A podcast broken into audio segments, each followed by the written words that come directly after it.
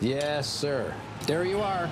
That is a perfect hot pastrami sandwich. Fantastic. The man is a living legend. Look at the menu. At this very delicatessen, they named the sandwich after him. Midi sur TSF Jazz. Je sais pas si vous entendez mon estomac, mais j'ai la boîte à bouillie qui chante le blues, les mecs. Mais mon pote Mookie arrive à la rescousse, directement de chez Sal, la seule pizza qu'on aime à Brooklyn. Viens parler dans le micro, Mookie. Jean-Charles Doucan Daily Express. Et ce midi, on se pose des questions qui n'ont l'air de rien pour le commun des mortels, mais qui sont essentielles, existentielles même pour tout collectionneur de disques. Comment classer sa discothèque? Par ordre alphabétique Par souvenir biographique Par genre musicaux Par ordre de découverte?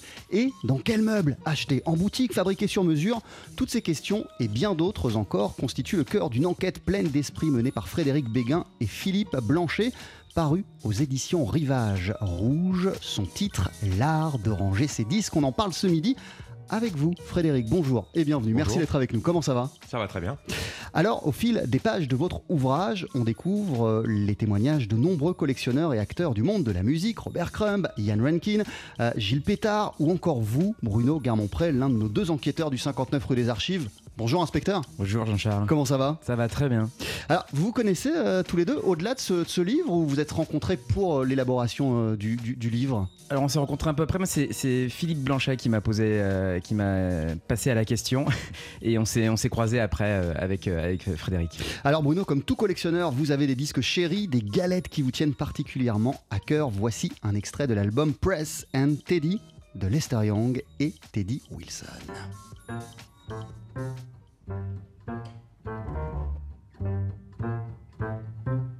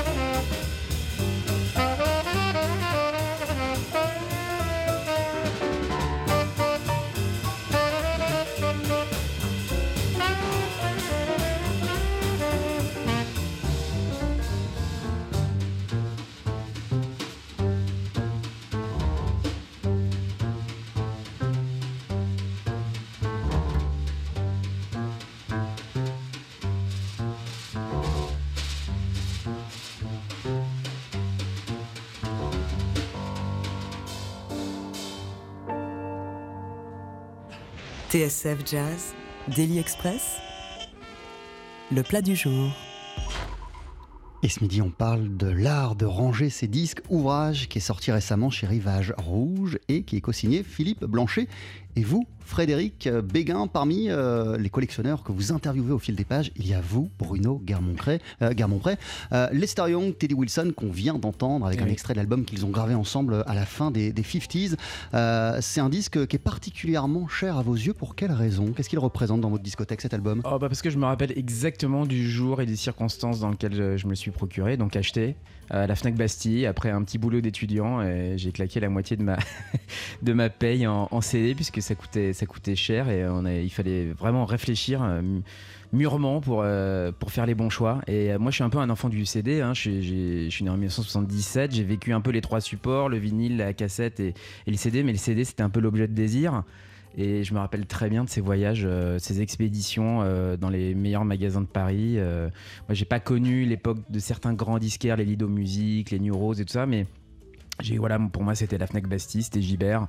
Et, ce disque-là, je me rappelle exactement du jour où je suis allé l'acheter, après avoir lu plein de critiques, en, le connaissant presque intimement avant même de l'avoir écouté, parce qu'on s'imprègne des, chroniques, et, voilà, et je me rappelle très très bien de ce, moment-là. Euh, Frédéric Béguin, euh, je le disais en, introduction, euh, ranger sa discothèque, classer ses disques, c'est pas du tout une question superficielle ou anodine, c'est très sérieux. Qu'est-ce qui vous a mis sur la voie de cette enquête et qu'est-ce qui vous a donné envie, avec Philippe Blanchet, d'approfondir toutes les questions que cela soulève et de partir à la rencontre de collectionneurs? Précisément parce qu'avec Philippe Blanchet, nous pensons que c'est euh, l'une des principales questions euh, à résoudre quand on est amateur de musique. Euh, sérieusement, c'est vrai que ça a commencé sur une idée de, Philippe par des conversations entre nous pour bah, chercher à savoir quand même s'il y avait de quoi faire un livre ou si c'était vraiment une obsession de, de, vieux malades. Parce que ce sont des questions que vous vous posez vous-même, personnellement, au-delà de votre métier de journaliste? Bien sûr, bien sûr, en tant que, que passionné de musique, collectionneur. et Philippe écrit sur la musique depuis très longtemps, contrairement à moi. Euh, moi, je suis journaliste, mais euh, dans d'autres domaines. Euh, mais ce sont des questions qu'on s'est posées. Alors, ce qui est marrant, c'est qu'en essayant de, lister toutes nos questions et ensuite en rencontrant bah, des gens comme Bruno et autres collectionneurs, on, est tombé sur des questions qu'on avait oublié de se poser, très, très, très intéressantes, notamment sur ce qu'on désigne comme les, comme les ennemis d'une collection de disques, ou encore cette question essentielle qui est que devient ma collection après ma mort? Euh, question à laquelle nous n'avions pas pensé, mais qui m'a été soufflée par euh, euh, Isabelle Cano, qui dirige la, discothèque de, Radio France. Et que vous interviewez, dont on peut lire le témoignage. Voilà, dont on peut lire le témoignage, et qui me, qui me révèle en, pendant la discussion que la discothèque reçoit des, des legs et, et, des dons, des propositions de, de dons d'amateurs qui se soucient du, du, sort de leur collection après leur disparition. Et qu'elle les refuse, en tout cas le service, la plupart du temps, les refuse parce que euh, l'idée euh, de cette grande discothèque euh, de Radio France, c'est pas d'avoir tous les disques possibles et imaginables qui existent, c'est des critères bien précis. Bah, ni tous les disques du monde, ni, ni d'ailleurs des pressages originaux. donc on, fantasme tous un petit peu sur cette, cette gigantesque discothèque. En réalité, ce qui compte pour Radio France, bah, c'est, vous le savez bien, c'est une discothèque qui sert aux programmateurs. donc ce qui compte, c'est d'avoir le bon numéro de matrice peu importe que ce soit le pressage britannique original. Euh, Frédéric euh, Béguin, qu'est-ce qui rend euh, cet art, puisque vous parlez d'art subtil, cet art de ranger les disques, qu'est-ce qui en fait une affaire sérieuse? Pourquoi c'est quelque chose de très sérieux? C'est sérieux parce que c'est intime, profondément intime. Euh, c'est-à-dire que derrière ces raisonnements et ces discussions sur euh, la meilleure façon de ranger ces disques par ordre alphabétique, par label pour certains, par genre, euh, en fait, ce qui, ce qui est intéressant là-dedans, c'est toutes les exceptions que chacun apporte à ces systèmes qui semblent purs et parfaits. Hein. Quand un collectionneur vous, vous explique son, son système de classement, d'abord, pour lui, c'est le meilleur du monde. Il estime qu'aucun autre système n'est possible. et puis, il y a toujours un moment où il dit alors je les range comme ça, sauf. Et c'est dans le sauf que ça devient intéressant. Et voilà, on a quand même l'impression que c'est une euh, activité euh, sans fin, que le travail n'est jamais terminé parce que euh, il y a tout le temps euh, des, des nouveaux saufs qui apparaissent, il y a tout le temps de nouvelles questions qui sont posées, et puis surtout, une discothèque, c'est quelque chose qui, qui grandit, qui grossit au fil du temps, au fil des années. C'est quelque chose qui grandit, qui grossit, qui se modifie avec l'âge. La plupart des collectionneurs que nous avons euh, rencontrés ont commencé euh, dans l'adolescence ou la, la- jeune adolescence euh, et aujourd'hui dans la force de l'âge donc arrivent à un nombre considérable de disques mais ont évidemment soit élargi leurs horizons euh, hein, certains qui venaient du, euh, du pop rock euh, se sont se sont mis à la musique brésilienne d'autres au contraire Et c'est l'ordre des choses en principe. c'est l'ordre des choses, mais d'autres au contraire, ont, avec l'âge, ont affiné leur goût et ne s'embêtent plus avec certaines choses. Mais ce- évidemment, cette passion se reporte sur, sur des disques qu'ils négligeaient avant. Donc oui, sa, vie, et puis tout, une discothèque se modifie en fonction de, de- des événements de la vie. Euh, même le... Parlez de séparation, vous parlez de rencontres amoureuses. ben, déjà, oui, on se, on se met en couple, on se sépare, euh, on a des enfants, on peut éventuellement avoir des animaux domestiques, on déménage, euh, ce qui est le, le- évidemment le cauchemar du collectionneur de disques. Oui, parce que vous relevez une, une, une, une- une, euh, citation de Philippe Manœuvre qui dit qu'en principe, les collectionneurs, ça n'aime pas trop déménager. Pour quelle raison? Oui, il en parlait dans son, dans, dans son livre euh, publié récemment, son, son autobiographie romancée. Euh, c'est un chapitre surprenant parce qu'il il se met tout à coup à nous parler de, de Ces différents dif- appartes. des différents appartes qu'il a, dans lesquels il a vécu à Paris, ce qui a priori ne nous intéresse pas. Et en fait, on comprend euh, pourquoi il en parle. C'est parce que c'est le, le- le cauchemar du déménagement. Euh, question qu'on a posée à pas mal de, de- de collectionneurs et même ceux qui peuvent déménager dans de bonnes conditions, faire appel à des professionnels. Euh, quand c'est pour des raisons professionnelles et que c'est payé par l'entreprise, etc. euh, on est très content de laisser les déménageurs travailler, sauf pour les disques. Pas touche. Euh, Bruno Garmont-Pré, vous êtes l'un euh, des collectionneurs interviewés dans Mhm. cet ouvrage. Comment vous les rangez, vous, vos disques? Comment vous Moi, les je- classez? Euh, moi, je range par genre et dans les genres, je fais des, des subdivisions. Alors, je, je suis pas du tout adepte de l'ordre alphabétique. Euh, dans le jazz en, en particulier, euh, tout ce qui est du jazz, bah, je classe les big bands, les chanteurs, les chanteuses. euh, je peux mettre des saxophonistes. Alors dans les saxophonistes, ça devient un peu plus sibyllin. On fait le l'avant, l'avant Charlie Parker et l'après Charlie Parker ou les héritiers de Coltrane. Voilà. On est- on- on- j'aime bien les familles. J'aime bien ranger par famille. J'aime bien Des familles à l'intérieur des genres. Ouais, j'aime bien constituer des, des logiques en fait dans un classement qui voilà l'alphabétique est pour moi compliqué, pas satisfaisant. Je, je, je vois pas ce que peut faire parfois deux artistes euh, ayant une lettre en commun initiale euh, ensemble. Donc je préfère les ranger par famille, ça me ça me ça me convient beaucoup mieux. Et on découvre notamment grâce à votre témoignage que euh, ranger ces disques de musique classique, c'est encore autre chose. C'est un cas particulier. Vous allez nous expliquer pour quelles raisons et comment vous classez vos disques classiques d'ici quelques instants. Vous restez, Frédéric Béguin et Bruno Garmont-Pré, à nos côtés dans Daily Express. À tout de suite. 12h-13h, Daily Express sur TSF Jazz. Aujourd'hui, moule marinière, foie gras, caviar, cuisses de grenouille frites ou alors tarte au poireau. Jean-Charles Doucan. Venez-t'en.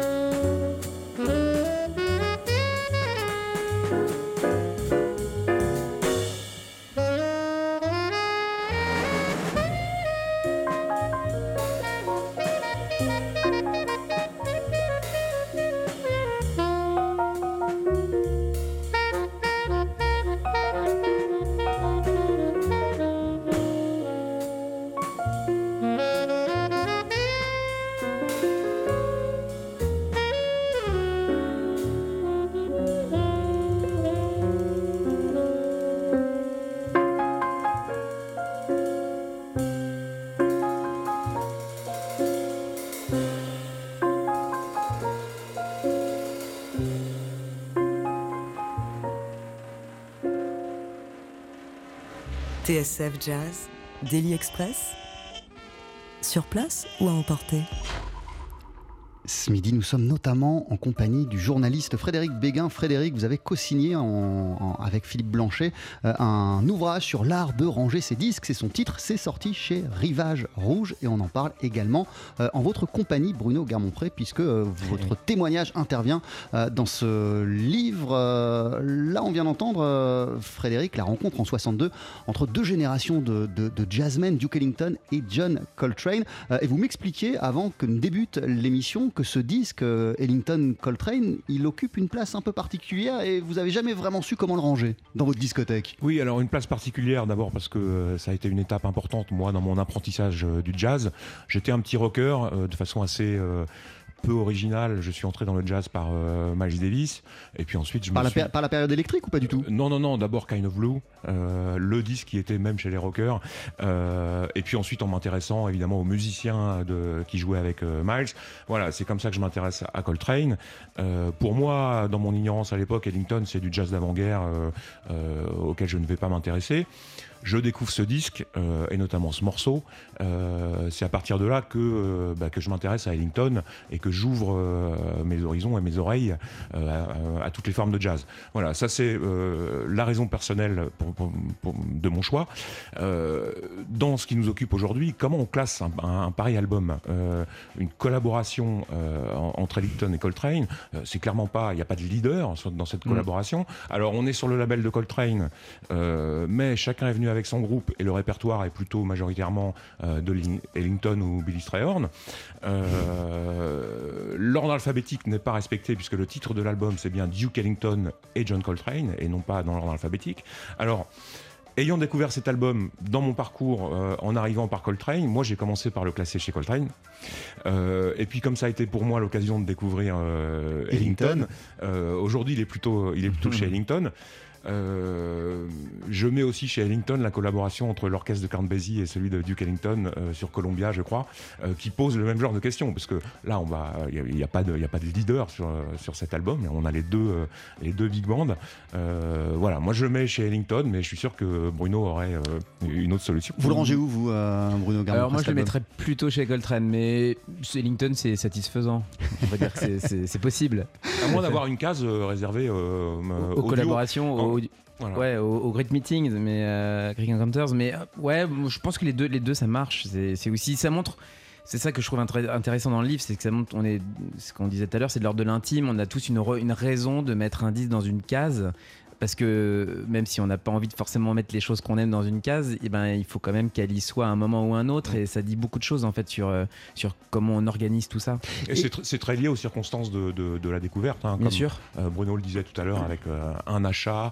euh, euh, la raison pour laquelle on s'intéresse à un disque. Euh, J'ai un autre exemple. euh, Something Else, euh, le, le leader clairement. euh, Cannonball. euh, Cannonball euh, Adderley chez, euh, chez Blue Note. Moi, c'est un disque que j'achète au même moment parce que je m'intéresse à Miles Davis prioritairement. Il est, il est resté avec, dans la discographie de, de- de Miles Davis pour moi, euh, chez moi. Euh, désolé pour Cannonball. Euh, cette rencontre entre Ellington et, et Coltrane, elle est parue sur le label euh, Impulse. Vous parliez de classement parfois par famille, Bruno Mm. Garmont-Pré, et dans le livre, euh, cette, et- cette possibilité euh, est énoncée, euh, évidemment, de classer euh, les disques par famille et notamment par label et Impulse, c'est l'exemple parfait euh, avec son identité graphique qui lui est propre euh, et ses couleurs noires et orange. C'est l'exemple parfait euh, du label qu'on veut, dont on veut rassembler toutes les références ensemble, Bruno. C'est ce que j'ai fait. J'ai une étagère de orange et noir et je suis très content de l'avoir comme ça. Et, je sais, je sais que voilà, ils sont à portée de main dans cette disposition. Ça, m'intéresse beaucoup de- et de les penser comme ça. Ils, ils ont été aussi pensés dans une continuité avec. Euh, euh, Enfin, je veux dire, c'est un moment de l'histoire du jazz avec un, avec un producteur ou deux producteurs qui arrivent, qui produisent ces disques avec cette idée euh, de dire The New Jazz, voilà, il y a quelque chose de nouveau qui arrive ou qui annonce le free, les trucs un peu plus ouverts et tout, même si au début c'est pas tout à fait comme ça. Mais ça, ça me, ça me met dans une disposition pour considérer l'ensemble. C'est aussi une œuvre. Un label, c'est une œuvre. Donc, donc ça permet aussi de le considérer comme ça. Et une discothèque, est-ce que c'est une œuvre? Est-ce que c'est une œuvre personnelle?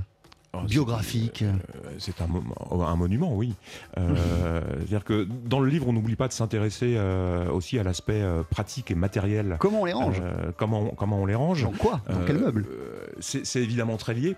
Euh, alors, le fantasme partagé par euh, de nombreux collectionneurs, ce- c'est tout au même endroit sur un mur complet. L'expression euh, est, revenue euh, souvent spontanément. Le mur complet, donc c'est une espèce d'hôtel euh, UTEL, euh, une chapelle qu'on dresse à sa, collection, dans, laquelle d'ailleurs on, espère regrouper non seulement les disques, alors de tous les formats. Euh, Quand on est un peu collectionneur de vinyle, on a des albums 30 cm, mais on a aussi des 25, peut-être quelques 78 tours, les 45 tours évidemment, euh, les CD, et puis on aime aussi euh, avoir à proximité euh, les livres consacrés à la musique, les DVD dans l'univers, donc ça, ça devient une espèce de médiathèque sur un mur complet. Je crois que dans l'esprit des collectionneurs, le- ils- ont quelque part une pièce de 100 mètres carrés entièrement réservée à la musique. Alors après, la réalité est cruelle parce que Nous sommes très peu à, pouvoir euh, matériellement euh, nous, nous permettre ça.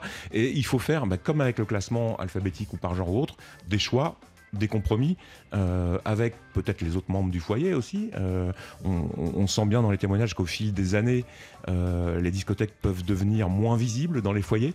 Il y a des nécessités de protéger ces disques aussi, bah, par exemple face aux enfants qui sont à hauteur de vos disques rares, il est peut-être prudent de, les mettre en hauteur.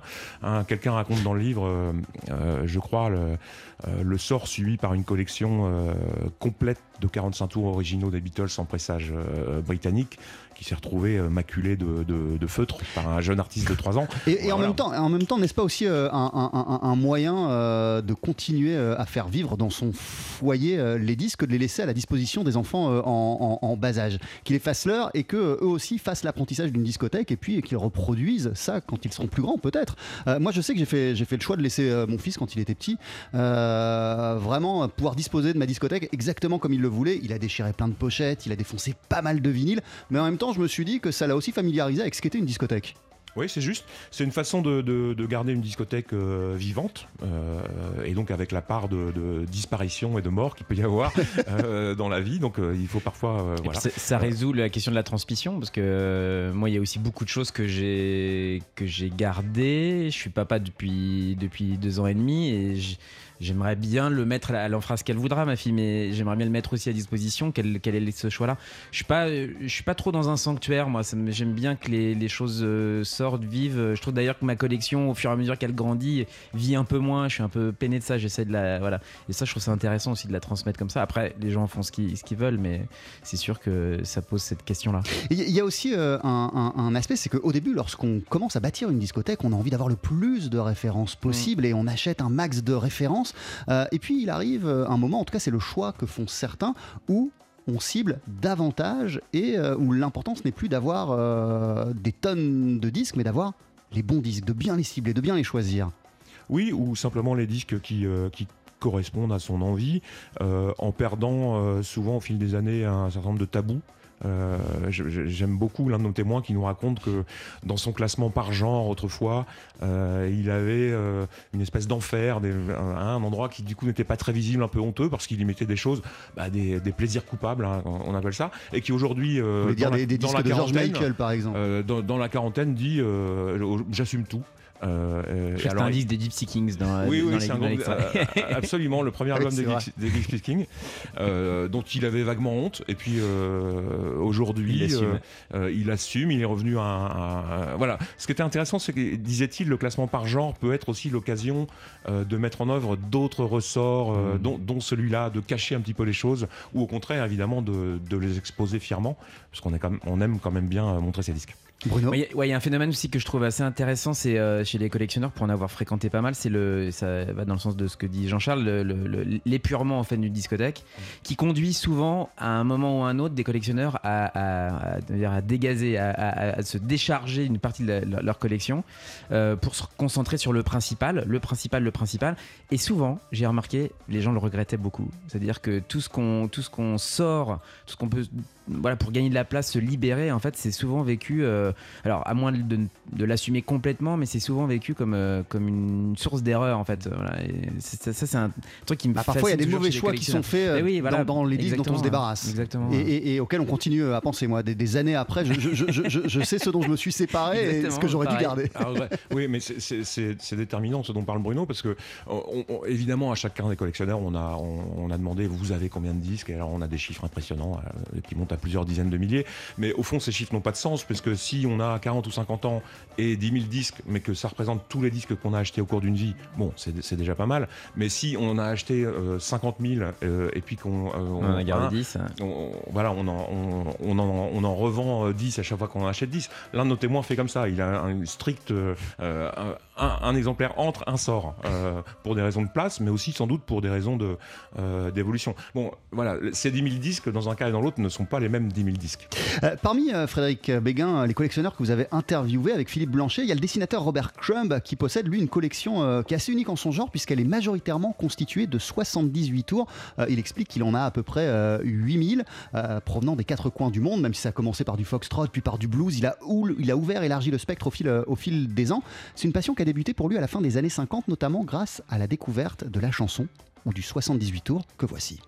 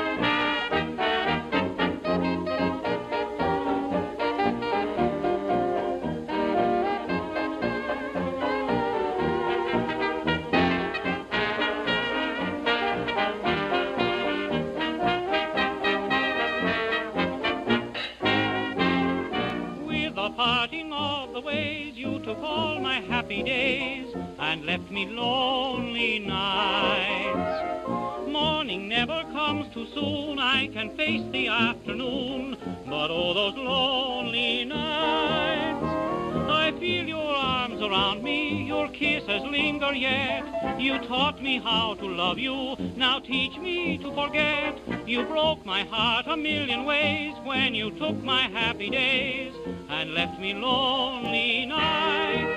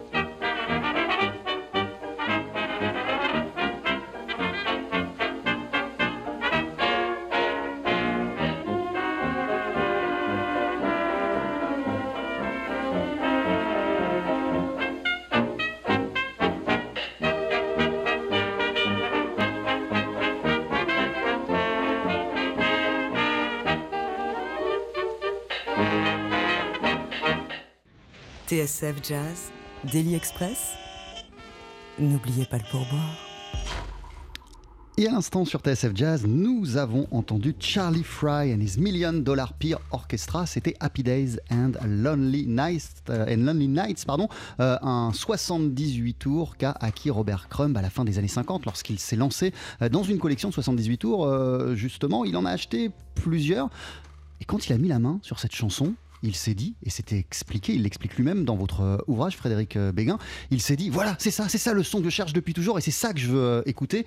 Votre livre s'appelle L'art de ranger ses disques, c'est sorti chez Rivage Rouge, vous l'avez co-signé avec euh, Philippe Blanchet. Et vous avez donc, parmi les témoins interviewés, rencontré Robert Crumb. Pourquoi était-ce important d'avoir le témoignage si unique, si particulier, Robert Crumb, euh, Frédéric? Bah, Parce que c'est un. Dans le monde des collectionneurs de disques, euh, il, est, il est connu pour avoir cette collection si particulière, de, de- presque exclusivement euh, constituée de, de 78 tours. Euh, c'est une façon, euh, pour terminer le livre, de, de, euh, de nous ouvrir à, à- à une collection si particulière et, de, et puis qui, qui, euh, qui court depuis, euh, depuis si longtemps, fin, fin des années 50. Euh, c'est c'est fantastique. Et pour Euh, les ranger, il a même fait venir, ses- quand il s'est installé en France, ses meubles des États-Unis. oui, voilà. Alors, je, je pense qu'il y a une forme de fétichisme aussi sur, euh, sur les meubles que, que, que- que lui euh, partage. Alors, c'est toujours justifié par des, des arguments de raison. Ce sont les meilleurs meubles du monde. Euh, mais on, on raconte, par exemple, euh, ça n'a rien à voir avec Robert Crumb, que en 2014, euh, euh, Ikea. Ikea a modifié euh, un, certain modèle d'étagère qui était l'un des préférés des, des collectionneurs, en tout cas pour, les, pour, pour le vinyle. Et enfin, il s'est créé à l'époque des groupes Facebook pour, pour euh, un, un peu partout dans le monde pour défendre euh, ce meuble. C'est quand même, euh, c'est aussi un indice qui, qui nous a montré que toutes les questions que pose ce livre, qui paraissent euh, si pointues, personnelles et pas si importantes, en fait peuvent mobiliser, peuvent mobiliser des foules. Et on a l'impression que c'est finalement partagé de façon peut-être pas universelle, mais, euh, mais, mais c'est très répandu. Euh, Bruno Garmont-Pré, vous expliquez, vous, dans le, le livre, euh, comment, dans quoi vous rangez vos, vos albums Alors, Ouais, comment pour, vous les rangez pour les CD, ouais, j'ai trouvé le- les caisses de vin, les caisses de, bou- de bouteilles de vin, de 12 bouteilles qui m'aident beaucoup parce que c'est un, un- elles font 14 cm de profondeur, un CD faisant 12, euh, on peut en mettre deux belles rangées. Et surtout, ça résout pour moi le problème du déménagement puisque euh, les caisses sont rangées, on- je les empile, je les fixe et euh, le jour où il faut bouger, on enlève les vis et tout est rangé, à moins de les numéroter, on se retrouve tout à fait euh, à les remettre après pour peu qu'on ait la place. Ça Euh, marche je- assez bien. Je reviens quelques instants sur Robert Crumb. Pour lui, le 78 tours, c'est pas du tout un format du passé. Les gens devraient continuer à Mhm. écouter des 78 tours. Qu'est-ce qui rend euh, ce format si particulier euh, pour vous, euh, Bruno Garmont-Pré Parce que je sais que vous en possédez quelques-uns Euh, aussi. ouais, je suis assez amateur. Si je devais collectionner intensivement un format, ce serait peut-être. Il y en a beaucoup, mais celui-là me, me plaît énormément. Euh, pour avoir fait un peu de restauration sonore, c'est vrai que pour avoir écouté euh, ce support dans les meilleures conditions possibles, bah, il y a une dynamique extraordinaire. Euh, moi, je fais souvent l'expérience. J'ai deux trois phonos valises à, aiguille et euh, à la fin du repas le dimanche, euh, je sors un disque, un, vieux disque swing ou un vieux, une vieille chanson. Et quand je le passe, les gens s'imaginent tout de suite. Enfin, ils pensent écouter quelque chose qui va gratter, qui va être dur à écouter. Et en fait, ils sont tous ébahis par la dynamique, la présence. Enfin, vous mettez un une voix, pour peu qu'il ait été bien capté, vous avez vraiment l'impression d'avoir cette voix ou ce piano dans, dans, la pièce. Il y a une dynamique extraordinaire. C'est vraiment une, profondeur. Il y a, il y a, c'est, voilà. Et puis le, fait qu'il tourne en 78 tours donne beaucoup de dynamique au son. Euh, pour ça qu'un 45 tours sonne un peu mieux en dynamique qu'un 33 tours.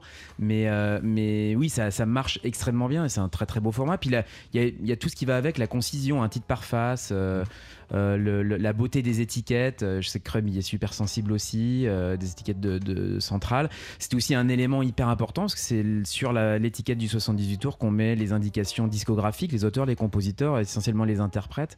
Ça a été un peu pendant longtemps le seul outil pour les discographes. Donc oui, c'est un objet magnifique. Fragile et sensible à l'usure, mais magnifique. Frédéric Béguin, je vous ai pas demandé comment vous classez, comment vous rangez vous, votre, votre discothèque?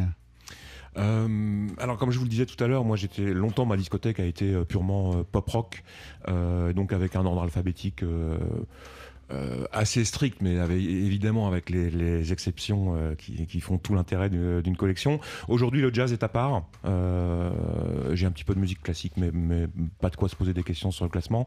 Et euh, à l'intérieur des, genres, un ordre alphabétique et, chronologique. Alors évidemment il y a des exceptions. On a tous des artistes un peu chéris et, et moi j'ai une rangée entière qui est hors genre et hors euh, alphabet et consacrée euh, euh, aux Beatles, ensemble, en solo, euh, etc. Une vraie question hein, quand on est adepte de l'ordre alphabétique, est-ce qu'on met euh, euh, les, les artistes solos euh, issus d'un groupe avec euh, ou pas Euh, Est-ce qu'on est qu'on a euh, les Beatles à B, McCartney à M, MC, Mac euh, et Wings, etc. Non, moi je mets tout ensemble et c'est... euh, MC ou MAC même euh, alors ça s'écrit Pas, pas- MC. pas- donc, pas pour euh, McCartney, mais, mais parce qu'il y a aussi cette question oui, qui est alors, posée. Il y, a- il y a des Mac qui doivent être classés avant les Voilà, MC, c'est ça. hein. Donc voilà, pour moi c'est comme ça, c'est plutôt alphabétique avec le jazz à part euh, et, euh, et les Beatles bien visibles. Euh, et, et- et- et vous, Bruno Garmont-Pré, pourquoi alors euh, le classement de vos disques classiques sont-ils à part? Pourquoi c'est particulier? Comment vous les rangez? Bah, alors ça rejoint un peu ce qu'on disait avec Frédéric tout à l'heure, c'est qu'il y a des bon la notion de de, de- de compositeur, de récital. euh, Est-ce qu'on met euh, alors sur un récital il peut y avoir plusieurs compositeurs et puis sur un récital il peut y avoir un pianiste euh, avec un chef d'orchestre célèbre ou un orchestre célèbre. Alors est-ce qu'on met tous les albums du LSO euh, dirigés par Haitink ou est-ce qu'on met les récitals de Claudio Arao Enfin voilà il y a toute une logique donc il faut il faut choisir. Bon, récital, ça peut ça paraître assez simple. Il y a un artiste euh, phare. On peut les ranger comme ça. Autre euh, question sur le classique qui rejoint même les autres genres, c'est la question du format, puisque depuis une quinzaine d'années, on a des intégrales assez gargantuesques en classique. euh, une intégrale de gramophone de Karajan qui fait 300 CD. Enfin, c'est une boîte, c'est un mètre cube. Euh, où est-ce qu'on la met? Voilà, les, les, long box, qu'on appelle les, petits formats en hauteur, qui ont un peu disparu aujourd'hui, mais il y en a eu beaucoup pendant les années 90 et 2000. Où est-ce qu'on les range? Les boîtiers, les petites boîtes à pizza, là, pareil? Qu'est-ce, qu'est-ce- voilà. Donc, ces hors format finissent toujours sur le haut des dans un coin à part. Ils cassent un peu la belle, belle harmonie d'un, rangement. C'est, assez compliqué, les hors format. Les objets, j'adore les beaux objets. J'en ai fait, j'ai eu la chance d'en faire quelques-uns pour avoir des, eu des activités de réédition de catalogue. Mais on sait jamais vraiment où les mettre. C'est un, peu compliqué. il y a une question aussi euh, dans les discothèques euh, d'harmonie. C'est-à-dire que le collectionneur euh, aime bien contempler comme ça sa discothèque et la trouver euh, harmonieuse. Et des fois, il voit un petit défaut tout de suite euh, qui brise, qui casse cette harmonie. Oui, oui, et donc il y a des critères euh, purement esthétiques qui, qui créent de nouvelles exceptions dans le, dans- dans le système de, de classement et de rangement euh, euh, adopté. Alors la seule question qui vaille, c'est euh, qui se sert de cette discothèque finalement. Parce que tant que c'est le collectionneur seul, il s'y retrouvera toujours. hein. On a systématiquement demandé aux, aux collectionneurs, vous arrive-t-il de ne pas trouver un disque L'un d'entre eux nous dit, oui, mais ça veut dire qu'en fait je ne l'avais pas acheté, contrairement à ce que je croyais. Mais sinon, à partir du moment où votre système doit être à peu près par quelqu'un d'autre, conjoint, enfant, euh, voire ami, euh, ses, ses ennemis des collections, euh, euh, ça, ça devient compliqué. Quelqu'un dans le livre me dit, les gens viennent chez moi et cherchent Nick Cave et ils le cherchent bêtement assez. Oui, bêtement, parce que c'est le premier réflexe. Alors, et lui me dit, bah non, Nick Cave, il est avec Nick Cave. Mais lui seul sait où.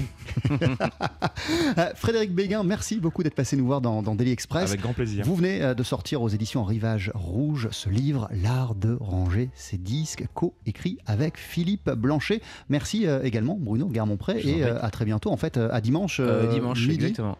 pour midi. une enquête du 59 rue des. Archives avec euh, David Copéran et avec Rebecca Zisman. Merci messieurs et à très bientôt.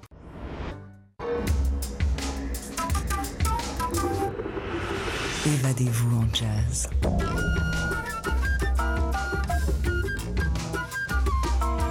Vous avez choisi TSF Jazz.